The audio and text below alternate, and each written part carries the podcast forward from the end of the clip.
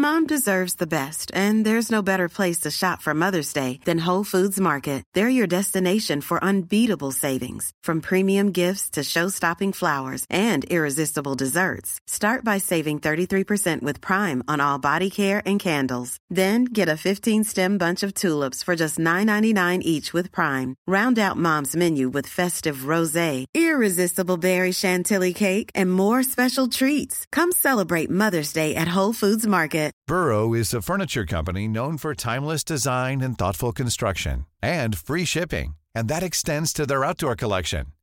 Their outdoor furniture is built to withstand the elements, featuring rust-proof stainless steel hardware, weather-ready teak, and quick-dry foam cushions. For Memorial Day, get 15% off your Burrow purchase at burrow.com slash ACAST and up to 25% off outdoor. That's up to 25% off outdoor furniture at burrow.com slash ACAST. Millions of people have lost weight with personalized plans from Noom, like Evan, who can't stand salads and still lost 50 pounds. Salads, generally, for most people, are the easy button, right? For me, that wasn't an option. I never really was a salad guy. That's just not who I am. But Noom worked for me. Get your personalized plan today at Noom.com. Real Noom user compensated to provide their story. In four weeks, the typical Noom user can expect to lose one to two pounds per week. Individual results may vary.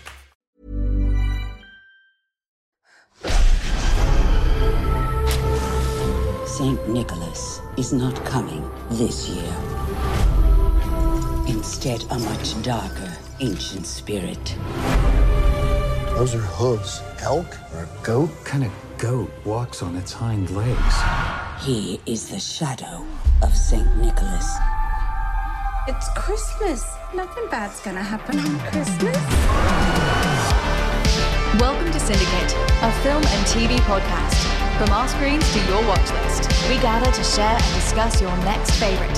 Join us as we want you to spend less time scrolling and more time watching. And now, here's your host, Armand Haddad. Season's greetings and Merry Christmas. Welcome to a special episode of Syndicates. I'm your host, Armand Haddad.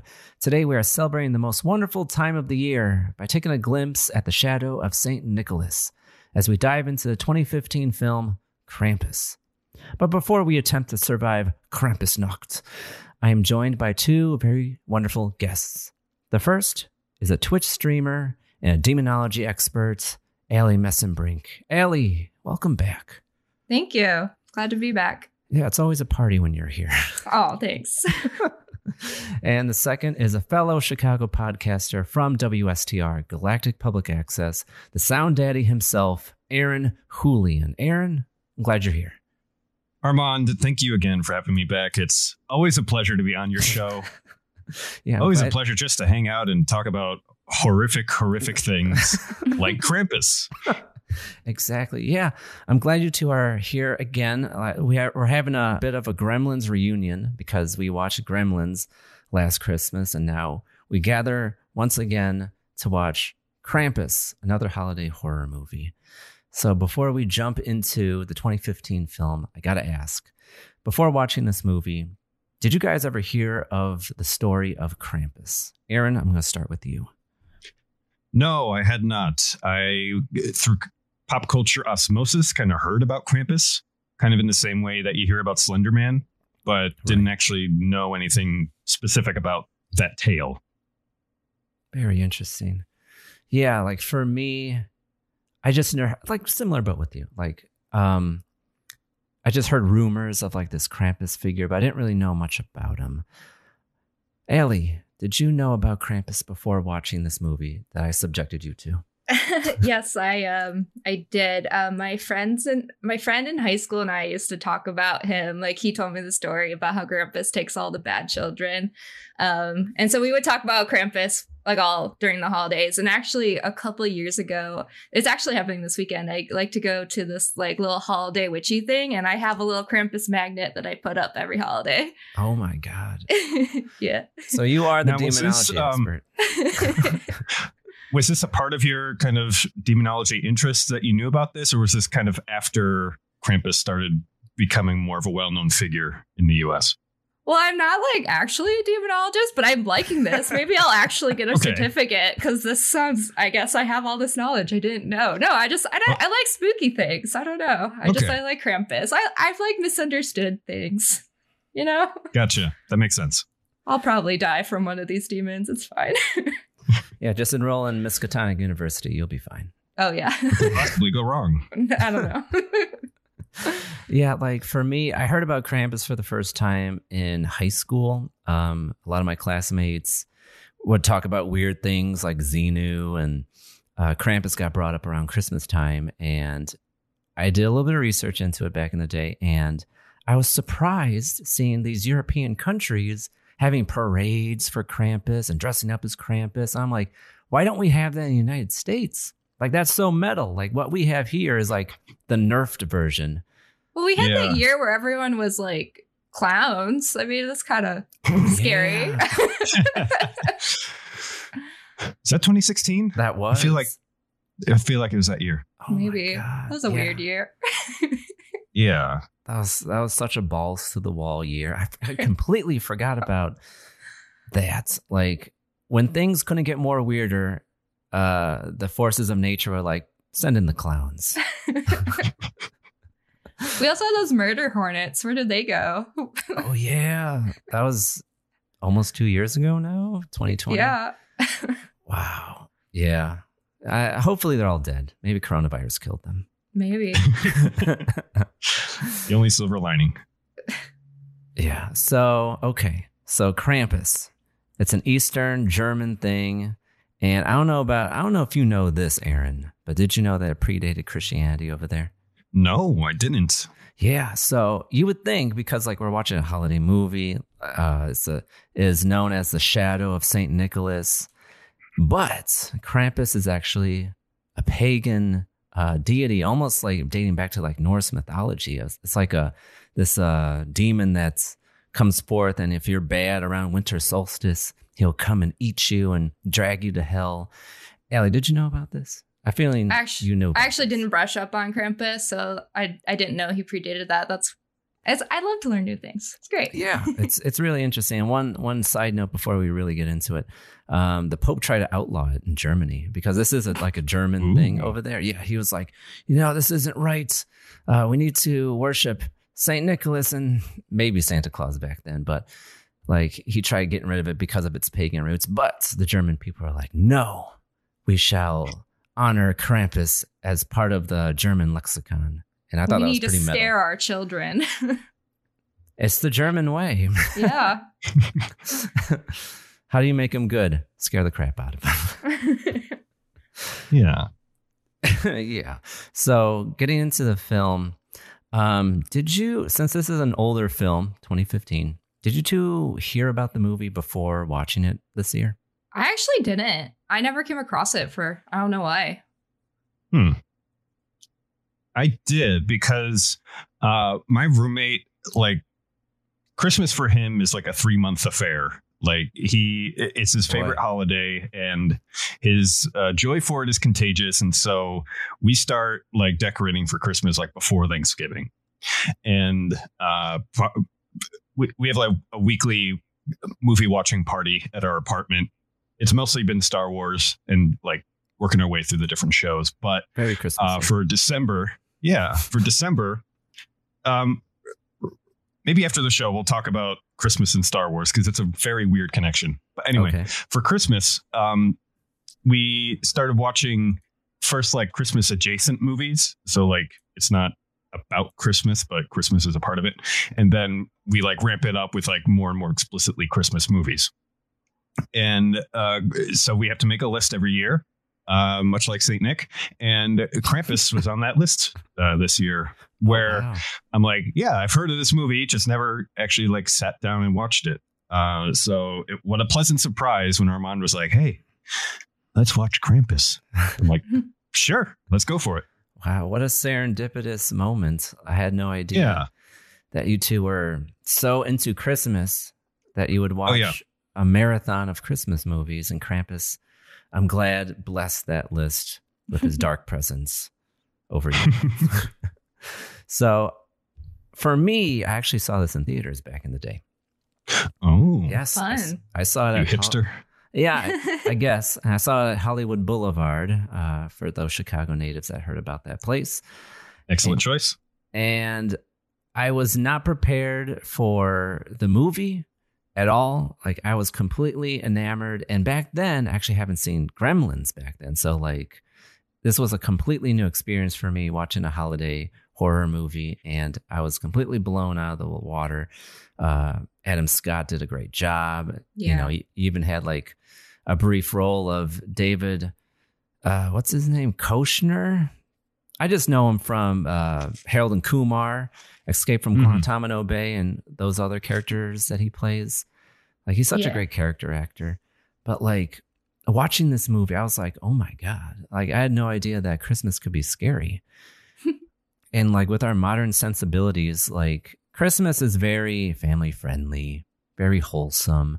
But uh, like if you turn the clock back, not even that long ago, because like say if you turn it back to like 50 years, like I don't know about you two, but like I have like a decent record uh, collection and I have some Christmas albums. So I put on Bing Crosby and one of his big songs, he's like, It's the most wonderful time of the year. And he talks about, uh, we tell ghost stories of long, long ago.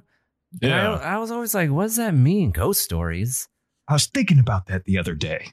So I'm Really? like, Y- yeah, because uh, my roommate and I were talking about Christmas carols, and that one came up, and I'm like, is this really about Christmas in particular, or is or is it like this like quarter of the year? Because like, why would ghost stories be in it if if if this was like a Thanksgiving song or a Christmas song? Like, is it talking about like the whole time from Halloween all the way up to the New Year? That was my theory, and we're like, oh, we don't know. There was a I saw this TikTok where this girl went over I forgot what Christmas song it was, but she said that these were the original lyrics and they had been changed. And it, I think it was Have Yourself a Merry Little Christmas and it was about how like it could be your last one. And I think it's because of like Wow. the the the bombing and the fallout shelters and stuff like that where they Oh, were wow. scared that like oh we might die so oh, enjoy Oh, christmas Wow. that's what I, I saw on the tiktok who knows if that's true but it was interesting I mean, I could totally see that being a sentiment with like the Cold War and uh, Mhm. the nuclear bombs. Yeah, last Christmas, you gave me a bomb shelter. Gives a whole new meaning to Red Menace. oh yeah. so, like, let me shed a little light uh, for you, Aaron and Allie. So, I did a little research, and apparently, back in the day, uh, Christmas, the whole month of December was kind of like a hybrid of New Year's and Halloween.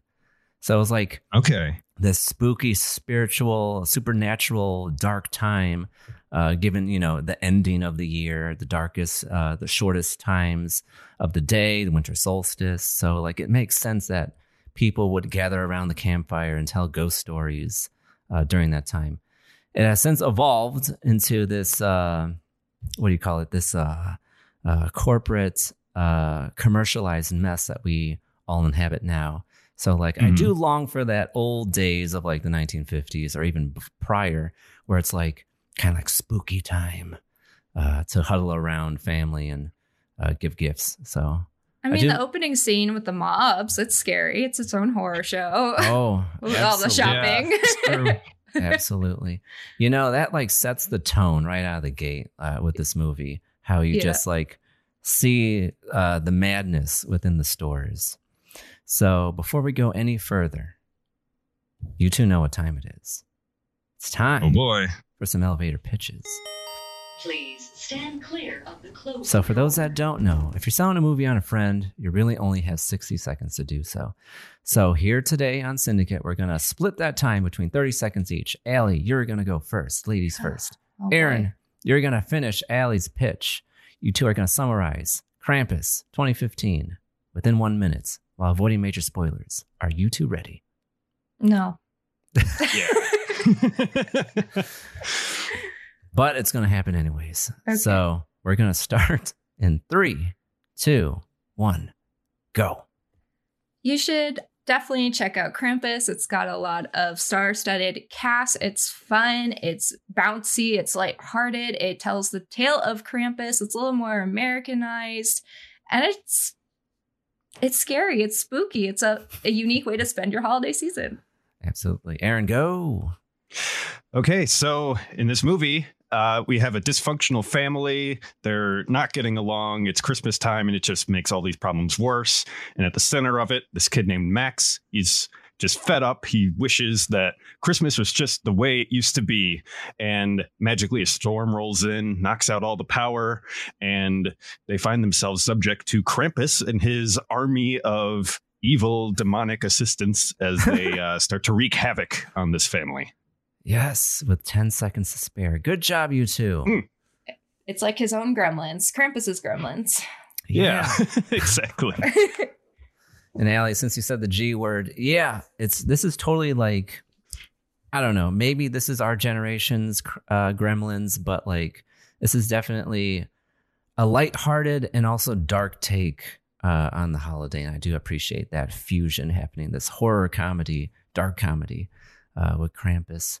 So yeah, we alluded to uh, the beginning earlier with uh, this uh, Black Friday, I guess, scene of people going absolutely haywire, uh, stomping into, I believe it's called Mega Mart or something. Mm-hmm. Mm-hmm. Yeah. And side note on the logo, uh, Allie, since you and I are graphic designers, I don't know about you, but like seeing the the one color version of a logo. So logos, they have, you know, you got the full color, you got the one color for like prints. So it's just one solid color, easy to print. And I don't know about you guys, but like a quick glimpse, I was like, is that the Pornhub logo? I actually I need to go back and look because I I was too focused at looking at the scene, going like, are they in like Menards? Like, where are they? it was kind of like a Walmart meets Menards, exactly. oh god, or, I gotta or maybe like a. Sam's Club or like a Costco. Yeah, yeah. I don't know about you two. Did you guys work in retail during Black Friday? Because I have. Yes, I used to work at Best Buy, Oh and God. I worked one Black Friday and no more because I couldn't. I couldn't take it anymore. I've done some holiday shopping. I've done a few Black Fridays, but I've never worked it, and I don't think I would last. I think I would cry. So Yeah, it's okay, Ellie. You're part of the problem. I haven't gone in years. I'm better. That's good. I'm reformed. Yeah. That's good. Yeah, I used to work at Target. I I have a couple or a few Black Fridays under my belt. It's I remember my first one. It was kind of it was pretty scary, not gonna lie. I like hid mm-hmm. in the back room for like hot second, like, oh my God. Animals. but like Aaron, you're on the front lines. That was like D Day. Best Buy. Yeah, I remember we were um we had like this display full of uh, uh Beats headphones, and th- that was like the hot item that year. Um, and uh, basically, like as soon as people came in, they just like swarmed this display and like pulled them all out. So I, had I had like a walkie-talkie in ear, and people were like yelling over it to like go get go get more headphones. So I like ran back, and um, I was fully prepared. I had like gloves on and like a knife, and uh, I like grabbed this box and just like ran it out and like basically opened it up right at the display and was like as soon as I opened the box, like people were like reaching past me into the box to grab it. And I'm like, whoa, whoa, whoa, whoa, whoa. uh, yeah, it was wild. Oh my god! So it was exactly like the beginning of this movie, where everyone's like beating each other up. Everyone's like Yeah, pretty ripping much. apart toys, trying to get the hot item. That is insane. Like people are animals. I will say. like- Yeah.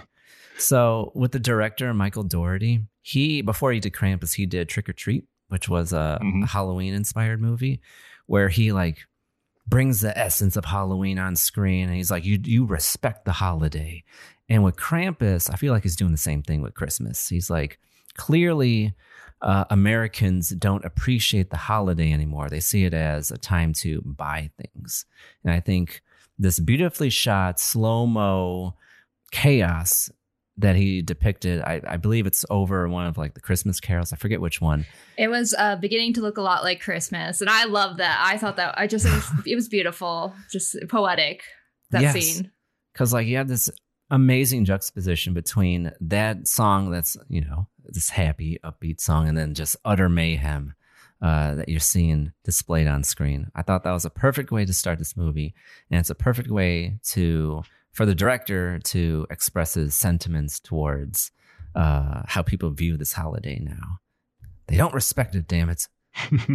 Oh yeah, and you you definitely it's reinforced later with like Omi's scene and stuff like that, telling about her backstory. So it, it's a universal oh, yeah. or it's a theme that's really thread in oh, yeah. throughout the whole the whole piece. I agree with you. Absolutely. So the movie centers around the Engel family, uh, German, I guess. It sounds like a German name. And uh, Ellie just mentioned the grandma, Omi. So, Aaron, would you like to explain the family dynamics of our protagonist family? Yeah, so there's a lot of different characters to keep track of, but um, basically the grandmother Omi for the first half of the movie, she's just kind of there like she doesn't appear to speak English. Um, and but you know she's part of the family. Then uh, we have kind of the two main figures, uh, Tom and Sarah Engel, um, starring Toni Collette.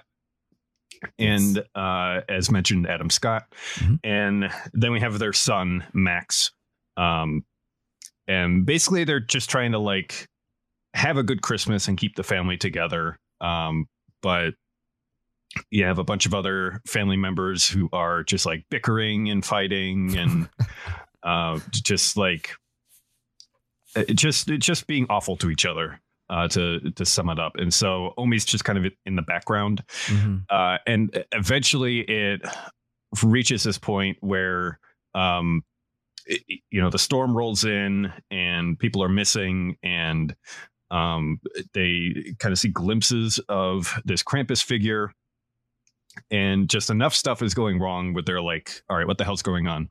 And then Omi uh, kind of breaks her silence and uh, tells the story from her childhood of uh, how uh, basically uh, some friends of hers, uh, like some friends of hers from school, were basically taking advantage of her and like stealing her bread.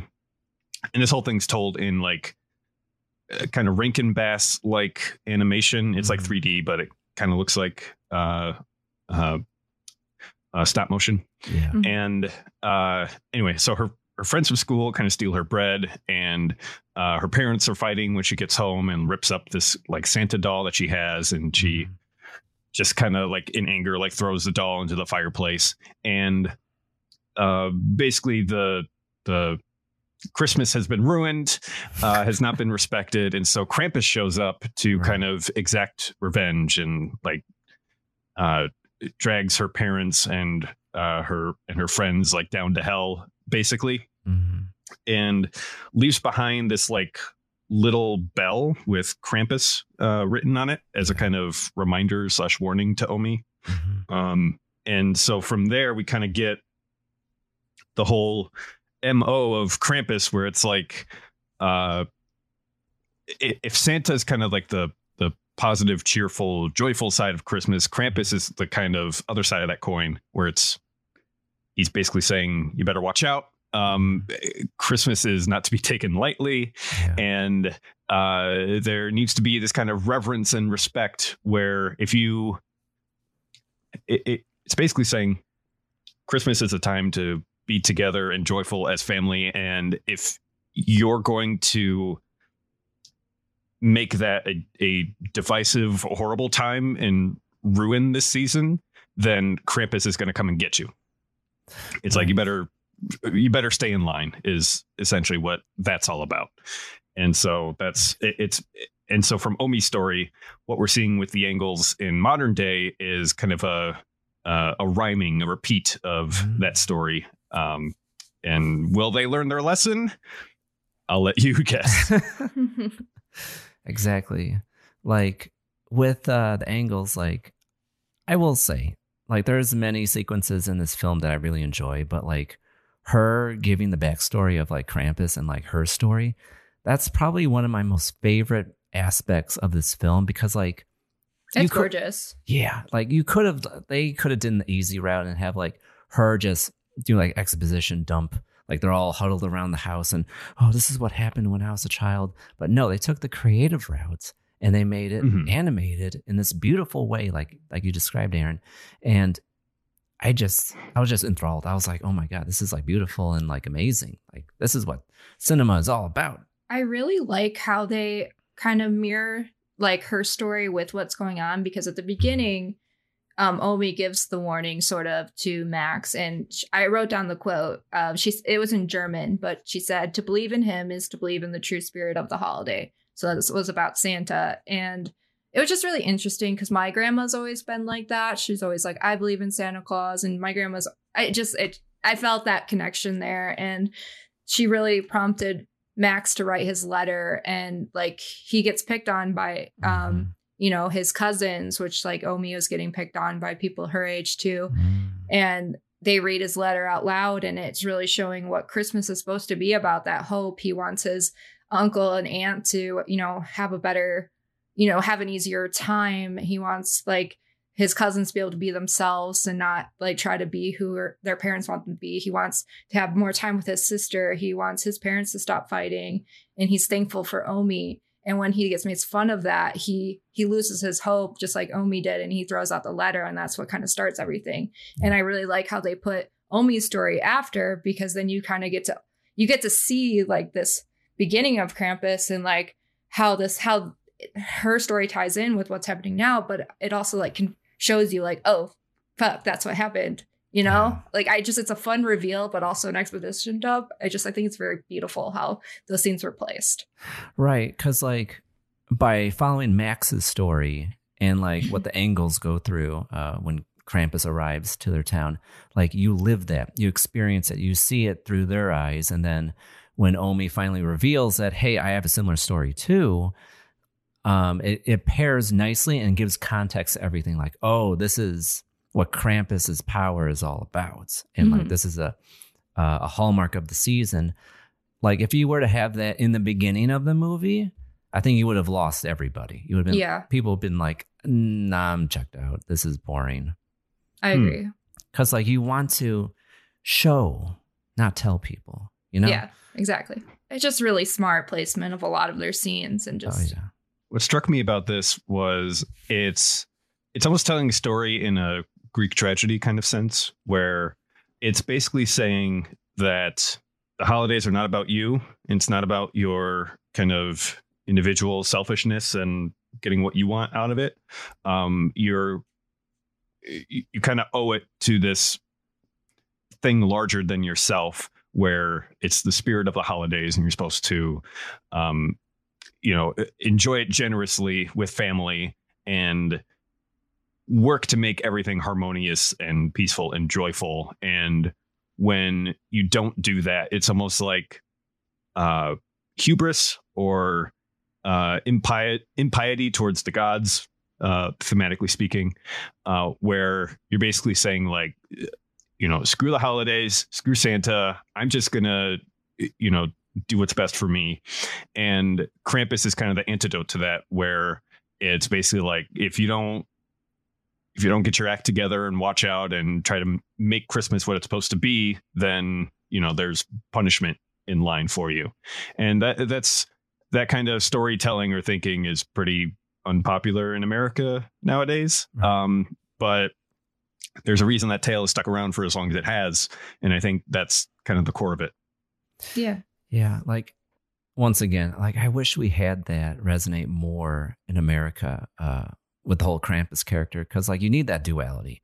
You need the figure Saint Nicholas to come and give presents if you're good, but if you're bad, then you need the punishment aspect.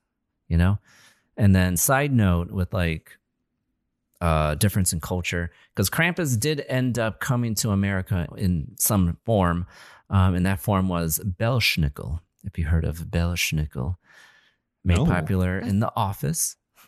Oh, Uh, Dwight Okay. dressed up as see. Belschnickel, and uh, Belschnickel is kind of like the combination between Santa and Krampus, where like you have this uh, uh, folklorian figure where he judges if you've been honorable or impish, and if you've been impish, he whacks you with a stick. So that's the closest thing America has to Krampus. But uh, Santa nowadays is kind of that Belschnickel figure where if you're bad, he gives you coal instead of presents. Yeah. I haven't watched in a long time, but I really liked Rise of the Guardians and that just the Santa with like tatted, with like naughty and nice, like jacked. That's American Santa to me. Yes. I love it. yeah, coal. uh, I don't know. coal doesn't have the same bite that uh, dying a horrible, violent death as you get dragged down to hell does. I don't know about you. Yeah, I mean, you need that fear. Like, I don't know. I feel like kids need to be scared again. Everything's They do. too safe. They Let's understood this in the '80s, but we've forgotten that. I know. Like you see you see Gremlins and it's like, you know, obviously a movie kind of made for kids, but it's like terrifying. And then Yeah. like this movie is PG-13, which only Mhm. bigger kids can watch. I feel like this should have been PG if this if this was made in the 80s, it would have been a PG movie. oh yeah, definitely. Yeah, I'm I'm glad you brought that up because we don't have very many movies now that are kind of like an on ramp to adult horror movies. Um, we kind of have like kids movies and then adult movies, and there there's just like this huge uh, segmented divide between them. But Krampus kind of falls into that middle ground where it's like, uh, don't bring your 10 year old to this. Um, they're going to get freaked out. But, you know, early teens, uh, or, or maybe even preteens to like teenagers to adults, it's like, yeah, that's the sweet spot. Uh, and then later you can get to like crazier stuff like trick or treat or whatever. But, um, yeah, we, we, we don't, it, it's rare to see this kind of, uh, introduction to horror movies, uh, kind of movie, uh, aimed at that kind of, uh, age range like we used to. Right. Like if this movie was just a tiny bit more lighter, it would have been that perfect, like you said, on ramp for for kids to get into horror movies. Because like the entire essence of this movie is like Christmas vacation meets the thing. Like Yeah. like the family dynamic is like almost uh, you know a, a copy of uh, Chevy Chase and um, I forget the other actor's name, uh, cousin Eddie. Like it's almost the same dynamic, and then you know if you just injected horror into that uh, situation, you get the Krampus movie. Yeah, that's an apt comparison. It's like uh, Christmas Vacation meets The Thing meets Gremlins. Yeah. Perfect. Yes. So th- let's get into the movie. So like we have this uh, beautiful family dynamic displayed on screen, and then uh, like you said, Ali, um, Max truly believes in the spirit of Christmas, and I kind of relate to the kid because growing up, I, I think I believed in Santa up until I was like. Ready to pop the question? The jewelers at BlueNile.com have got sparkle down to a science with beautiful lab grown diamonds worthy of your most brilliant moments. Their lab grown diamonds are independently graded and guaranteed identical to natural diamonds, and they're ready to ship to your door. Go to BlueNile.com and use promo code LISTEN to get $50 off your purchase of $500 or more. That's code LISTEN at BlueNile.com for $50 off. BlueNile.com code LISTEN. Hiring for your small business? If you're not looking for professionals on LinkedIn, you're looking in the wrong place. That's like looking for your car keys in a fish tank. LinkedIn helps you hire professionals you can't find anywhere else, even those who aren't actively searching for a new job but might be open to the perfect role. In a given month, over 70% of LinkedIn users don't even visit other leading job sites. So start looking in the right place. With LinkedIn, you can hire professionals like a professional. Post your free job on linkedin.com/people slash people today. Like nine or 10, something like that. So, like, I wanted to preserve that essence, that magic of Christmas. And so did our character Max. And unfortunately, when, you know, the extended family comes over, the quote, cousin Eddie uh, esque family, where it's like this completely, uh, I guess, lower income, more rural uh, part of the family encounters kind of like the suburban picture perfect esque uh, middle of America family, and like you have this clashing of like uh, ideologies going on, and so the father, his name is Howard, uh, of this other family. uh, he taught his kids to kind of not believe in Santa and to, you know, not really get into the spirit of Christmas and to value wrestling and guns and like those types of like macho things. And then that clashes with Max because like they read aloud his Christmas letter to Santa. And then he's so distraught that he rips it up and that unfortunately summons the big baddie of the film, Krampus. And mm-hmm. everything uh, goes haywire after that. So, moving forward, what did you guys think of the threat of Krampus? Because he comes in a couple of different forms throughout this film. Yeah. Uh, what what sticks out to me is this wonderful scene where um, the heat is out, the family's trying to sleep, and they all kind of huddle together in the living room for warmth. And um, there's uh, just like embers in the fireplace for uh, what's left of the fire that they started. And then uh, you hear the jingling of chains, and this like hook comes down from the top of the chimney into the fireplace, yeah. and it's got little sleigh bells attached to it. And this little gingerbread man is like tied up into it too, Yeah. and uh, some being um, controlling the change just kind of like jingles it like a like a bait to like lure in this one kid Mm-hmm. um who just loves gingerbread cookies for some reason He's and uh, kid. yeah then the gingerbread man turns out to be like a, a, a like a sentient being and uh it is turns out to be like a servant of Krampus Yes. and just like ties up this kid and starts reeling him in up the chimney like a fish um it's awesome and terrifying um and it, and very creative because you have this kind of uh, hook and chain motif with Krampus. You have um, these like evil demonic animated toys that come to life and um, threaten the family in different ways. And you also have these elves that are kind of like mini Krampuses. Uh, they all have like masks on and Right. uh, just can, can kind of pop up anywhere. So you never really know what's going to happen with Krampus. Uh, and I love that aspect of it. Um, so those gingerbread men, I don't know how many there are, but the other scene where so like Howie Jr. is the one who gets um grabbed, and then Howard, the dad, uh the, the uncle actually, but the dad of Howie, um, has a scene where he fights three little gingerbread men like off with a gun. But one of they have names like Lumpy something and something, but Lumpy is Seth Green. Really? Yeah. Hmm. And Oh I was just God. like, I can't understand any of those voices, but I love Seth Green. So that was like when I was looking through the cast list, I'm like, that's wild. That's cute. So, but I also enjoyed that scene of these like little gingerbread men trying to be murderous. I don't know. I like cute things that could kill me, like cats, I guess. I don't know. but So, yeah, I like those gingerbread men. So, Allie, did you see the latest Ghostbusters? No, I have not. Did you? Do you want to see it? Um, maybe one day, but are you gonna spoil something? Go for it. It's not. It's not a big spoiler, but uh, if you remember from the original film, the Stay Puft Marshmallow Man. Yeah. Well, in the new one, there's mini Marshmallow Men. oh, that's adorable. Oh my God. So, taking a page out of Gremlins once again, like same same antics as uh, the Gingerbread Men from the Krampus movie, where it's like these cute little things, but like they're very devilish in their intentions, and they're trying to kill our protagonists. But yeah, like you know, I saw it back in 2015 in theaters, and to this day, when I was even recommending it to you two, that scene of like the gingerbread men attacking uh, Uncle Howard and he- he's defending himself with like his shotgun has stood in my mind for almost six years. Like Mm. that's one scene that like sticks out for me.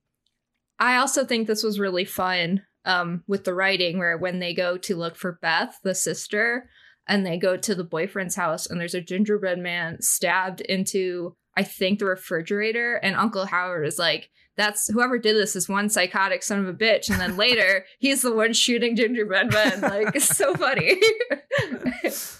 right because like so like earlier in the film to give context to the listener like uh there's a huge snowstorm knocks out the power for this entire town and like uh the teenager um sister of Max is like, I need to go see my boyfriend. I want to make sure he's okay. So she ventures out into the wilderness essentially and gets to the boyfriend's house. And I don't think she even makes it there. She gets intercepted by the minions of Krampus on the way there.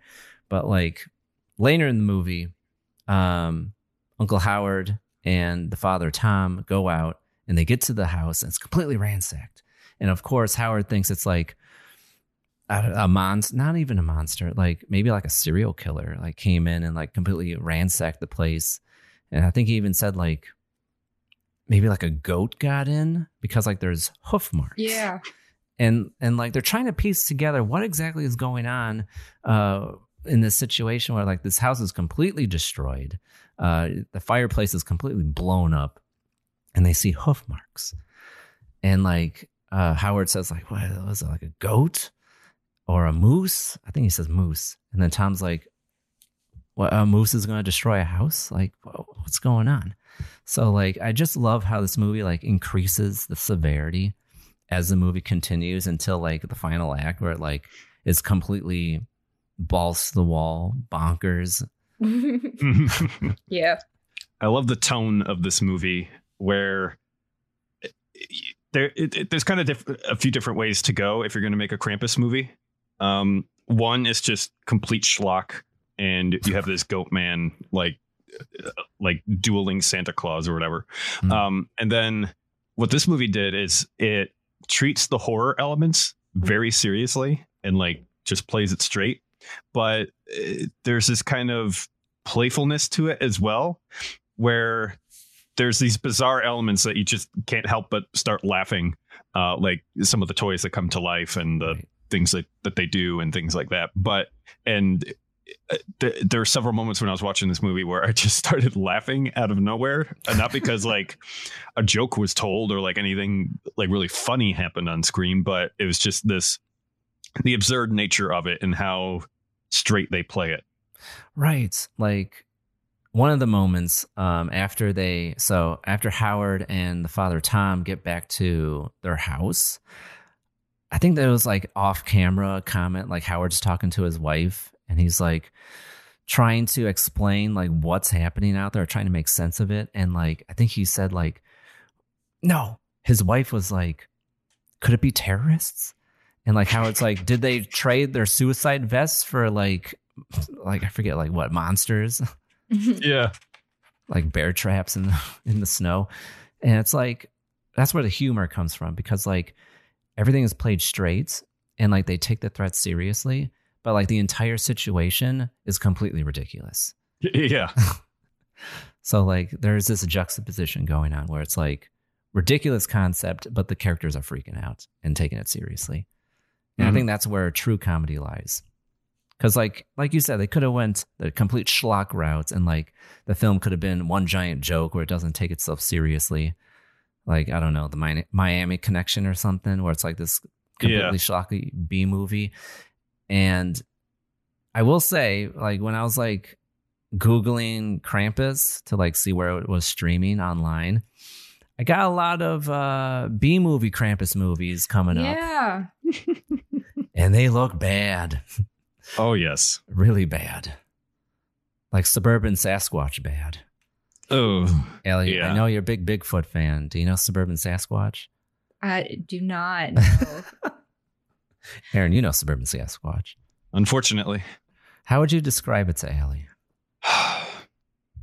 Imagine someone with no budget, very few friends, very big ego, attempts to make this like Sasquatch themed horror movie but they're in Ohio, and they can only film in the woods and like the suburbs.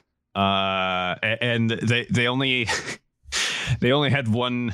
Um, they could only make one attempt to edit it in real time from start to finish. Do they have like one of those old like VHS cameras or something? I think like so. and the costume's made out of paper mache. Oh, yeah. That sounds beautiful. I love it already. It's, it is wild. It's a gem. It's a gem. And like that's where okay. So like it needs to be like that, like where it's like completely dog shit of a movie where it's like you you could tell that they're tr- really trying and it's just it fails on every single level. And that's where the Oh, humor, yeah. come, humor comes from.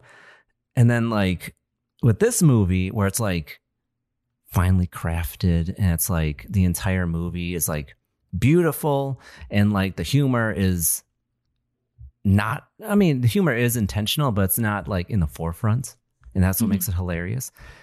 But seeing these off-brand Krampus movies that like Asylum would make or like some other production company, it's like this is not going to be good. It's just going to be a waste of time. And like they're trying to capture, they're trying to make it funny or they're trying to make it scary. And I know it's not going to be good and it's not going to be an enjoyable experience. I think what's also nice about like how the humor is like not like in your face is I think they do a lot of jokes where they they're very patient about their setup with you know Mhm. the whole sociopath thing and then he's killing the gingerbread men but also just like with the dog Rosie he like we'll be like hey Rosie come here and then the dog will run away and she's like oh you're useless but at the end Rosie eats the last gingerbread man and saves Howard and he's just like that's my dog it's like it pays off you know like you had to wait the whole movie to like he kept hating on his dog and then Rose th- there's the payoff like it's very patient Yes. script Hmm. Exactly. That's Like- a good point. So so many movies nowadays just don't do setup and payoff at all. yeah Yeah, they take the easy route and make like a fart joke, or they make a funny face, or something like Instant gratification. yeah, lowest Yeah. common denominator. And like with this movie, like you said, Allie, there's setups and there's payoffs. Like when Rosie the dog ate that final gingerbread man attacking Howard, it was just so satisfying. I'm like, yes, like this dog that you wouldn't think was useful at all ends up saving the day for Howard. Like it's just oh, Proud so great. Good dog. Overall, I thought this movie was such a fun ride. And I don't know about you, but like the last 30 minutes of this film, not that long of a movie, it's 90 minutes. Um, was completely insane and like it was worth it because like you had an hour of setup. Like setting Mhm. up the threat of Krampus, setting up the mood, the tension, uh, and like seeing the family dynamics on full display. So like by the time you get to the action sequences of them surviving Krampus as he's going like you know full force after them, it's just it just feels good. Like it's like ah, this was worth it. Very satisfying. Mhm. Yeah, uh, kind of back to you know the setup too. There's a line that the dad says to Max about the holidays are hopefully a time for us to come together and like see each other's differences and still like each other, and it that kind of prevails because the families are at odds with each other, but because they have to, they kind of separate like Howie and Tommy, and then Sarah and is it Linda? Yeah, Aunt Linda. Um, they eventually like through everything that's going on kind of you know set aside their differences and work together and really build their relationships and you see those relationships get better little by little throughout the story and so even though all this horrible stuff is happening you know they're kind of learning what christmas and the holidays are supposed to be about throughout the journey it's just smart i really enjoyed that Yeah, they're learning the lesson they need to learn, but the painful way. And Yeah. a bit too late to save them. yep So it's it's a secret wholesome movie. Is that what you two are saying? in its own way Yeah. yeah It's like through pain you'll understand and cherish Christmas. Yeah. Um, th- there there are some moments in this movie that definitely reminded me of other movies uh, that that I've seen. Like um, towards the end when they're running through the snow and there's these like underground monsters and it just like drags them through the snow into oblivion. Mhm. Um, that reminded me of Tremors to a Oh, great yeah. degree. Yeah. Um, and also kind of like Tremors. Tremors has these uh, couple characters who are like gun nuts, and everybody thinks they're just absolutely wacky until the Tremors monsters actually show up, and then they're like, "Oh, we need those guns." Mhm. Um, it was similar to that with Howard, I think, Mm, uh, with yeah. the shotgun. Yeah. And uh, there, there's also this moment where I think it's up in the attic. Um, part of the family is like looking for this kid who goes missing, and uh, there's a bunch of like Christmas toys and stuff up in the attic, and they start coming alive, and uh, there, there's this hugely grotesque moment where you have this giant like jack in a box and um it's like on its side and it kind of moves around like a worm mm-hmm. and it just like swallows this kid whole and um yeah. so, soon after that there was uh i think it was aunt linda who has this moment where she like fights off this this teddy bear that's like trying to eat her she like stabs it in the eye with an ice pick or uh, icicle and uh then she like finds this fire axe and starts like attacking a bunch of other toys and i'm like this feels like Evil Dead. This is like a Sam Raimi moment. I'm like, yeah, it, there, there's lots of moments like that where if you're if you're steeped in 80s horror movies, uh, you'll be like, oh, I, I, I know that. Yeah, like Toni Collette was so good in this movie. Mm-hmm. Mm-hmm. I had no clue that she was even in the movie because, like, of course, I know her from Hereditary. Like that was her big breakout movie and like mm-hmm. watching, you know, re- revisiting Krampus, I was like, oh my god, that's Toni Collette, and of course, Toni Collette gives freaking A plus performance, and like she is like invested start to finish, and like. I don't know if she has an Oscar, but she deserves an Oscar. And damn it, if she was snubbed in 2015 because of Krampus, and the Academy Award goes to Toni Collette, Krampus. That would be amazing. That'd be so yeah. amazing. Like she was so good and like it's believable. Like you you definitely feel like she thinks her family is in peril and she wants to defend her family, defend her home. And it's just oh, she was so good. And another note I wanted to make with this movie because um you two have been on multiple times and almost each time we would watch like an older horror movie you two would praise practical effects and how it's like so important to have practical effects over CGI. Nothing wrong with CGI, but like there's something, you know, more visceral with uh, practical. And this movie, you know, on full display, like you had mm-hmm. the practical, the craft in this movie, and I truly appreciated it. Yeah, I did too. There was this moment where the family's kind of like full survival mode and uh, they're trying to fend off all the toys and uh, haunted crap, and then like the outside windows break in and elves like start storming into the house, and the way that you know there's like strobe lightning effects mm-hmm. and uh, just the costumes they have and the way that they move and um, it felt so much like Return to Oz or The Dark Crystal. right. um, I, I, there's a certain quality to it. I don't, I don't know how to put it into words, but um, just like the way that they move and feel just feels real. Um, but like uh, just like a bit elevated. Um, like not like supernatural, but just like there's more energy in the scene. Yeah, it's a bit like elevated reality. The way yeah. that they the way that they move is probably the best way I can I can put it. Um, and uh, uh of course, most of the toys, uh, as they're kind of like attacking, are um, are fully practical. The gingerbread men, there's kind of a mix of practical and CGI, and yeah. um, you you could tell when it is like fully CGI, but mm-hmm. it almost doesn't matter just because um, the way it's shot and the way people treat it as real. Um, you can you could just kind of forgive it, and it, it, you still have that suspension disbelief once you're in it. Yeah, like they use CGI when it's needed. Obviously, you're going to use it for the gingerbread men because, like, I mean, you could have like a puppet, but like, you know, just make it CGI. Like, it'll be, yeah, you know, more satisfying to see like a fully, you know, like a, lifelike uh, gingerbread creature rather than a puppet. Um, but like, having those costumes on set, having those, you know, creature props uh, on set for the actors to interact with, I think is key for like a believable uh, experience, especially in a horror movie.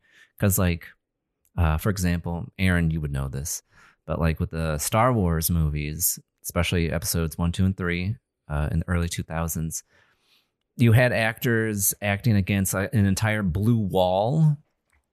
there, there's Yeah. aliens over there. He's coming to get you. It's like you're not gonna. It's not gonna be the same versus a dude in a in a suit uh, coming at you. You know. Right. Um, there, there's some part of our brains that is very good at picking up on like what's real and what's illusion, Mm-hmm. and that that could be a whole hour long conversation about why that is. But um, when there's not something physically real to act against, um, we're usually very good at picking up like eh, this doesn't quite feel right, or like if it's a CGI creature, it's like eh, it's a bit too floaty, or just or the compositing isn't uh, exactly correct. So it's like we can we can tell. Um, but yeah, a good judicious use of practical effects like this goes a long, long way, and Krampus knocks it out of the park. Absolutely. Yeah, Allie, what did you think of the practical effects in this film? Um, I I really enjoyed. I just I enjoyed a lot. I just feel like everything like was cohesive color wise, and just it really felt like you were there, like being trapped in the house, the snow, and I, I my favorite moment, and I'm sometimes bad at picking up out what's practical, what's not, but just seeing Krampus's reveal and like his horns and that stuff, that was like the coolest like setup for me. Like Oh yeah. just how he looked, like he was cool. He was awesome. And what's interesting is so like we were talking about Krampus earlier, how he's kind of like this goat man uh, figure, and that's kind of how I knew of Krampus before even watching the film, just hearing about it from like people that I grew up with, and like seeing his depiction in this movie where it's like almost like this like hooded creature with horns and it's more humanoid than Mhm. like a like a goat man. Uh and i thought that was an interesting take. I was like that's not how i pictured krampus.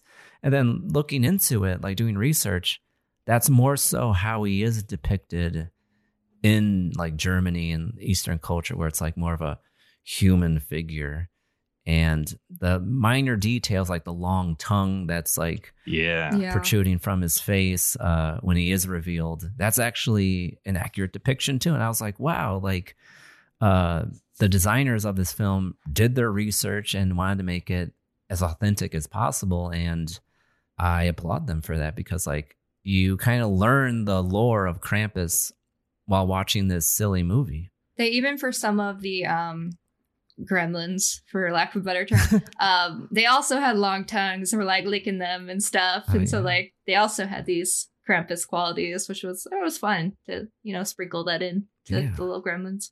So, like a side note with Krampus's face. So, like, I thought it was interesting, and I was like really staring at his face like every time he was on screen, and then I had an epiphany with it because I was like, "Why does he look like that?" And like, his face doesn't really move. Like he's not like speaking or talking. It's almost like stuck with his like mouth open, and like his eyes are sunken in. And then I realized I was like, "Wait a minute."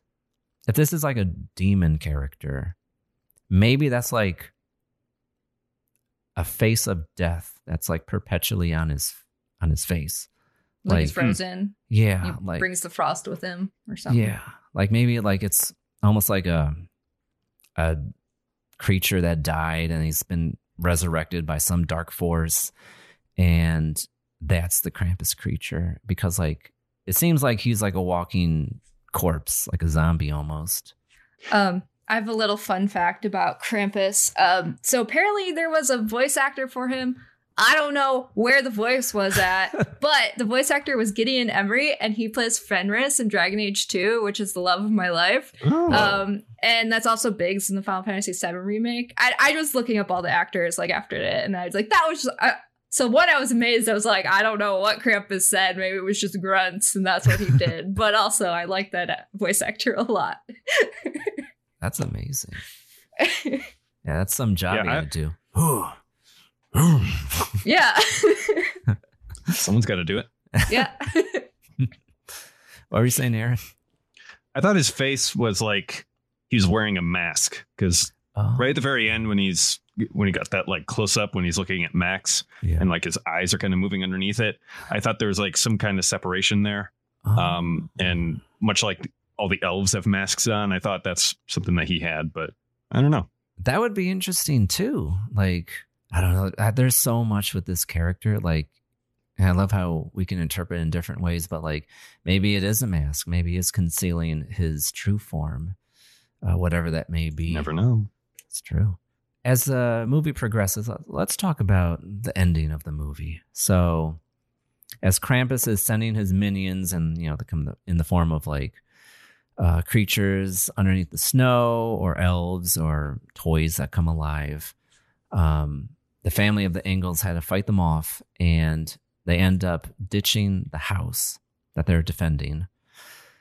And they're like, let's make a break for it. There's a downed snowplow. Let's get there and we can go to safety. And not all of them made it. Nope. No. Who ended up surviving? Was it the kids? At the end of the movie, Well- or like there? Or did they all die? I think they all died, didn't they? Pretty sure nobody made it because uh, you have Max and his brother, I think, Max. at the end, and then uh, Max tries to make this deal with Krampus where he's like, you know, let him go, take me instead, and he's like crying, and Krampus with his like long claws like takes one of the tears off his cheek and uh, throws in his friend into the pit of hell anyway, and then throws Max in. Right. And then at the end, he wakes up from seemingly from a nightmare. Yeah, it's all a crazy dream. But before you groan, there was a, a little something at the very end of the movie. But before we get there, so what's interesting, so I did a little research. So in Germany, on December 5th, that is Krampusnacht, Krampus nights. And, you know, that's when he appears and he takes uh, the bad kids away, maybe drags them to hell. But on December 6th, that is St. Nicholas, the feast of St. Nicholas. So you put your shoes out and you get the candy in your shoes. Exactly. And you open presents and, you, and you're with your family. And at the end of the movie, that's what's being depicted is the feast of St. Nicholas, that almost quote Christmas Day morning where you spend it with your family. And I, I was like, okay, that makes sense. And but being a horror movie, the horror is not, you know, done yet. You know, you, you got to have one last scare. And the ending of the movie is so unnerving to me. I don't know why. For years, I thought about this, like the ending of the movie, because like it's truly creepy. Um, they they thought that they survived the night. It was just a dream, a collective dream. But one of the packages that Max opens has a little gift inside, a gift from Krampus. It's his little Krampus bell. Yeah. Which indicates that the entire events of what happened was true. And as the camera pans out, it is revealed that they're in a snow globe. Their house is in a snow globe that is in the den of Krampus, along with hundreds of other houses. And I was like, damn, they are Hmm. forever trapped because Max's final wish that he wanted to spend Christmas with his family, and he did. Mm-hmm. For Little monkey's paw situation. yeah, Yeah. I was like, ooh, that's good. that's so good. Um, just a quick backtrack. I looked up while we were you guys were discussing this. Um, according to this site, bloodydisgusting.com, there's a dash in it. Um Yeah. the Mike Dougherty um confirmed I guess on his Twitter he put sketches of the initial like ideas for Krampus. Um, but he confirmed that he's a demon, he's wearing a flesh mask. Like that's a yeah, so that face is a flesh mask. Whoa. Terrifying. okay. But that's awesome, but terrifying. So, Aaron, you and I were both right. yeah. It is a dead person's face, but it's a mask. Yep. Wow. That is, That's wild. that's amazing. yeah. Wow. Thank you for looking that up. Yeah, no problem. Okay. So we reached the end of the movie. So we're going to do a little off the fence segment. So we're going to do something new. So I'm going to pose a question and then we're going to give our definitive answer, either yes or no. So the first question I have is would you say so? Last year we watched Gremlins, which is kind of a Christmas adjacent movie. Would you say this is more of a Christmas movie, Krampus? Yes. Yes. Well, there's there's just so much more actual Christmas themes. You Right. start with talking about like there's the Christmas play, they're getting Christmas gifts. It's all about believing in Santa, believing in the true spirit of Christmas. You have, you know, I guess Krampus technically you were saying is a pagan thing, not really Christmas. So I guess that could be a vote against it. Um Also, there's just a lot of Christmas imagery. Like one of my favorite parts of the movie is like the little advent calendar to Mm. show like the next day is happening. It's just really pretty and it just you get all the the little bits of like what makes Christmas Christmas. Espe- Especially for like suburbs around here, like even the family, it just it feels like when I'm, you know, at family Christmases too. I don't know. It just it feels like Christmas. And I feel like that's what makes a Christmas movie a Christmas movie. Right. What about you, Aaron? Yeah, I'd agree with all of that. And more specifically, this movie it it deals with the mythology of Christmas itself. Uh, it, Christmas is not just an accessory to the story that it's telling, but it is about uh, the very spirit of Christmas. So, absolutely, it's more of a Christmas movie than Gremlins. Oh yeah. Yeah, I definitely agree. Like it feels like like like you two said, like this feels more so like a Christmas movie. It's a dark take on Christmas, but that doesn't detract from it being it, you know, the holiday front and center and like the repercussions of like being naughty and Krampus coming after you. So uh, it's Mhm. definitely an interesting movie to watch. Um, so the next one is would you say that this movie is deserving to be a part of uh, your Christmas movie list? 100% Armand. Oh my god. Um, so I only have one movie on my Christmas movie list because I'm weird, I guess, and it's just Friends. So there is a lot of room on my Christmas movie list. It's around Christmas. It's a funny movie, and then like all the Just friends. Have you not seen it? It's got Ryan No. Reynolds and Anna Faris, and there's this one scene where like there's this like um this house and there's all it's like this big Christmas decoration and everything comes like tumbling down and it's chaos. It's really funny. Anyway, Hmm. it's one of my favorite movies. That's my Christmas movie. It's not I don't know. It's goofy. Anyway, so there's a lot of room on my Christmas list, so I would watch this again around Christmas for sure. Oh my god. Yeah, I miss I I remember when that one came out. That's It's kind of so that's good. kind of an old one. it's goofy. It just it's funny. Ryan Reynolds gets fat in it. Well, he starts oh my fat. God. Oh yeah, that's right. and then he loses all the weight and then he- Yes. yeah Now I remember it.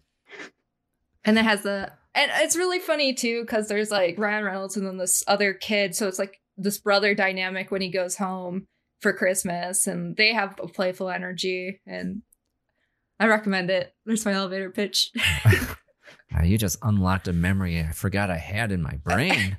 Whoa, wow. For me, while I really enjoy Krampus, the movie, I don't know if I would watch it every single year. I think this is like every once in a while. Like, it's definitely a Christmas movie in my eyes, but like, I don't know if I would watch it all the time. Like, Christmas Vacation, I Hmm. would watch every year, or maybe the Santa Claus, but like, Krampus, maybe every other year. I want to preserve it.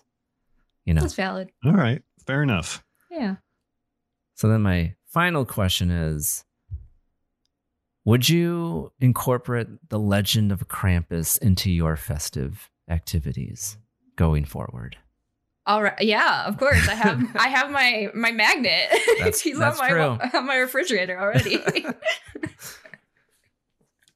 Uh, it'd be a hard sell to my roommate, I would say. Um, if it was just me, I'd probably say yes. But well, we we we kind of have. So um, so my apartment is just like plastered with '80s movie posters, um, and and the like pop culture stuff.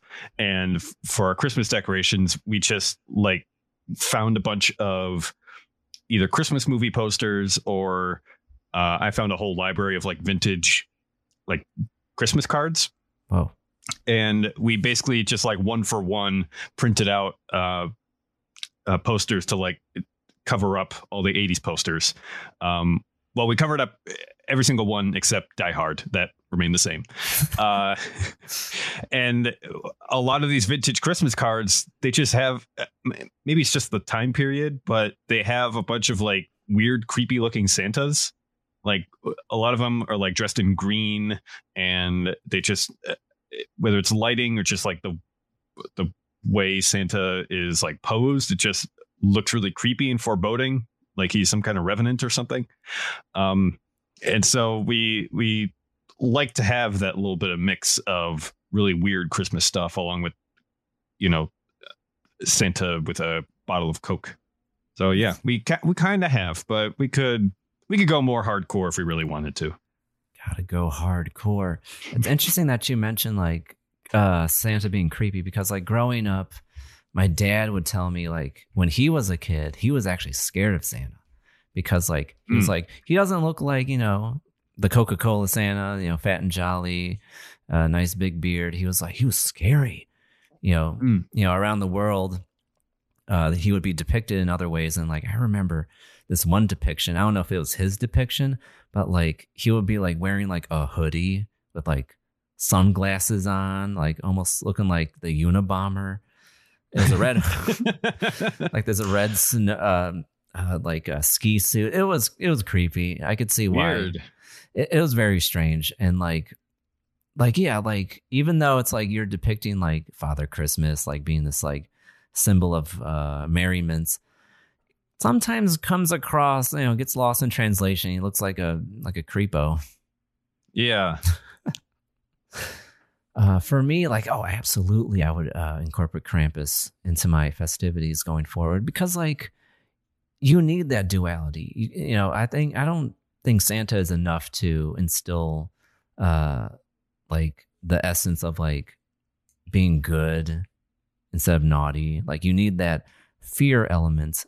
And like growing up, like my parents would put like from Santa on the gifts, and uh, these past few years, I've been doing that, uh, giving it out to friends of mine.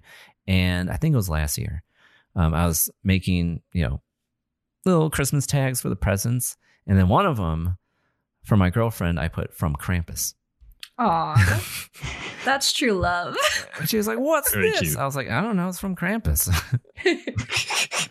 I forgot what it was. I think it was some sort of like decadent, maybe it was like chocolate or something. Mm. Truly Krampus from was Krampus. nice this Yes. year. Ah, Belschnickel. I think I put one of them as Belschnickel too. But like, yeah, like totally, you gotta have Krampus involved. Like, can't just be Santa. yeah, he's got to celebrate. He's got to have some love. Uh, I would love to get like a, a Krampus figurine. Oh, we gotta add. Okay, I don't have a nativity set, but like if I did, I would like have Krampus in like the background. Is that sacrilegious, Aaron? Probably. But, you know, hey, life's short. You know, have fun with your nativity. Oh, that's amazing. Okay, so we're at the end. Did you guys want to talk about anything before I wrap up the show? My only other fun fact for me was me and Toni Collette have the same birthday. That made me happy. Yeah. That's you don't awesome. need to add that. That just made me happy. uh, I did. I did want to just have a honorable mention for the sound design. Um, Yes. there's no Oscar for sound design, but if there were, this movie should get it because it's just incredibly immersive. Mhm. Um, and I, I, I- I won't say any anything further about that. But if you have the means to watch this on a nice sound system, you should. I have to agree too with like even just like the music they picked because at the beginning it started with beginning to look a lot like Christmas and then the ending scene when you like he comes downstairs for Christmas it's have yourself a merry little Christmas um was there and then well, let me see my notes real fast make sure and then at the end when they realize it was real and they see the bell it's Santa Claus is coming to town. It just it was really fun and playful with the Christmas mm. music to go along with mm-hmm. like what's happening in Yeah. each scene. And yeah they they did a great job with with the music and the sounds like you were saying. Ugh, fun. So fun. Yeah, like this is definitely a slept on movie because like it is a finely crafted film, like the sound design where you actually feel like you're in the house and the wind is blowing and like with the music, like it's perfectly picked for each scene. Like it's a great movie and like I don't know, like not a lot of people are don't even know it exists. Like people should definitely check out Krampus. Yeah, there's definitely a lot of thought, a lot of love that went into it. Yeah, from like the lore to even like the acting. Like no one no one takes this job for granted. Like they definitely give it their all and I truly appreciate that. Normally being a little extra can be a bit much, but when it comes to healthcare, it pays to be extra and United Healthcare makes it easy with Health Protector Guard fixed indemnity insurance plans. Underwritten by Golden Rule Insurance Company, they supplement your primary plan, helping you manage out of pocket costs without the usual requirements and restrictions like deductibles and enrollment periods. So when it comes to covering your medical bills, you can feel good about being a little extra. Visit uh1.com to find the Health Protector Guard plan for you. Hi, I'm Daniel, founder of Pretty Litter. Cats and cat owners deserve better than any old fashioned litter. That's why I teamed up with scientists and veterinarians to create Pretty Litter. Its innovative crystal formula has superior odor control and weighs up to 80% less than clay litter. Pretty Litter even monitors health by changing colors to help detect early signs of potential illness. It's the world's smartest kitty litter. Go to prettylitter.com and use code ACAST for 20% off your first order and a free cat toy. Terms and conditions apply. See site for details. Planning for your next trip? Elevate your travel style with Quince. Quince has all the jet setting essentials you'll want for your next getaway, like European linen, premium luggage options, buttery soft Italian leather bags, and so much more. And is all priced at 50 to 80% less than similar brands. Plus, Quince only works with factories that use safe and ethical manufacturing practices. Pack your bags with high-quality essentials you'll be wearing for vacations to come with Quince. Go to quince.com/pack for free shipping and 365-day returns. But that's it for this time on Syndicate. We hope you enjoyed yourself. We've been talking about Krampus. Please check it out where it is available. And now I'm going to take a moment to thank my guests, Allie and Aaron, for coming on to the show. Guys, thank you so much for coming on and celebrating Christmas once again. It's my favorite part of the holidays now. Thank you. Always a joy. Oh my God, that warms my heart. That's amazing. Hopefully, next year, if we're all still here, and the Delta variant didn't get us. if Krampus doesn't take me, sure. yes, if Krampus doesn't. Omicron doesn't hunt us down. that would be amazing. But if you like to hear more of Aaron, please check him out on his podcast, WSTR Galactic Public Access, wherever you find your podcasts. And if you want to see more of Allie on Twitch, please follow her at twitch.tv forward slash juicebox online. But if you'd like to keep this conversation going, please add us on your favorite social media platform at Syndicates. That is Syndicates on Instagram, Twitter, and Letterboxd. Have Discord? Feel free to join the growing film community there at syndicate.com forward slash Discord, where you can catch myself, along with other podcasters and listeners talking about this film and others. But if we miss anything during this conversation, please send us a message at info at syndicate.com or visit the website syndicate.com. Until next time, stop that scroll and spend more time watching. Goodbye. It's the most wonderful time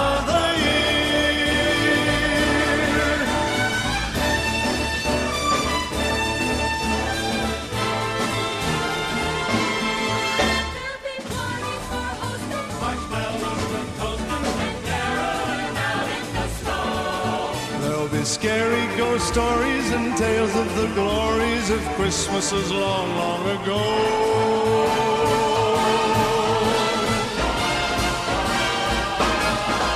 It's the most wonderful time of the year. There'll be much mistletoeing and hearts will be glowing when loved ones are near.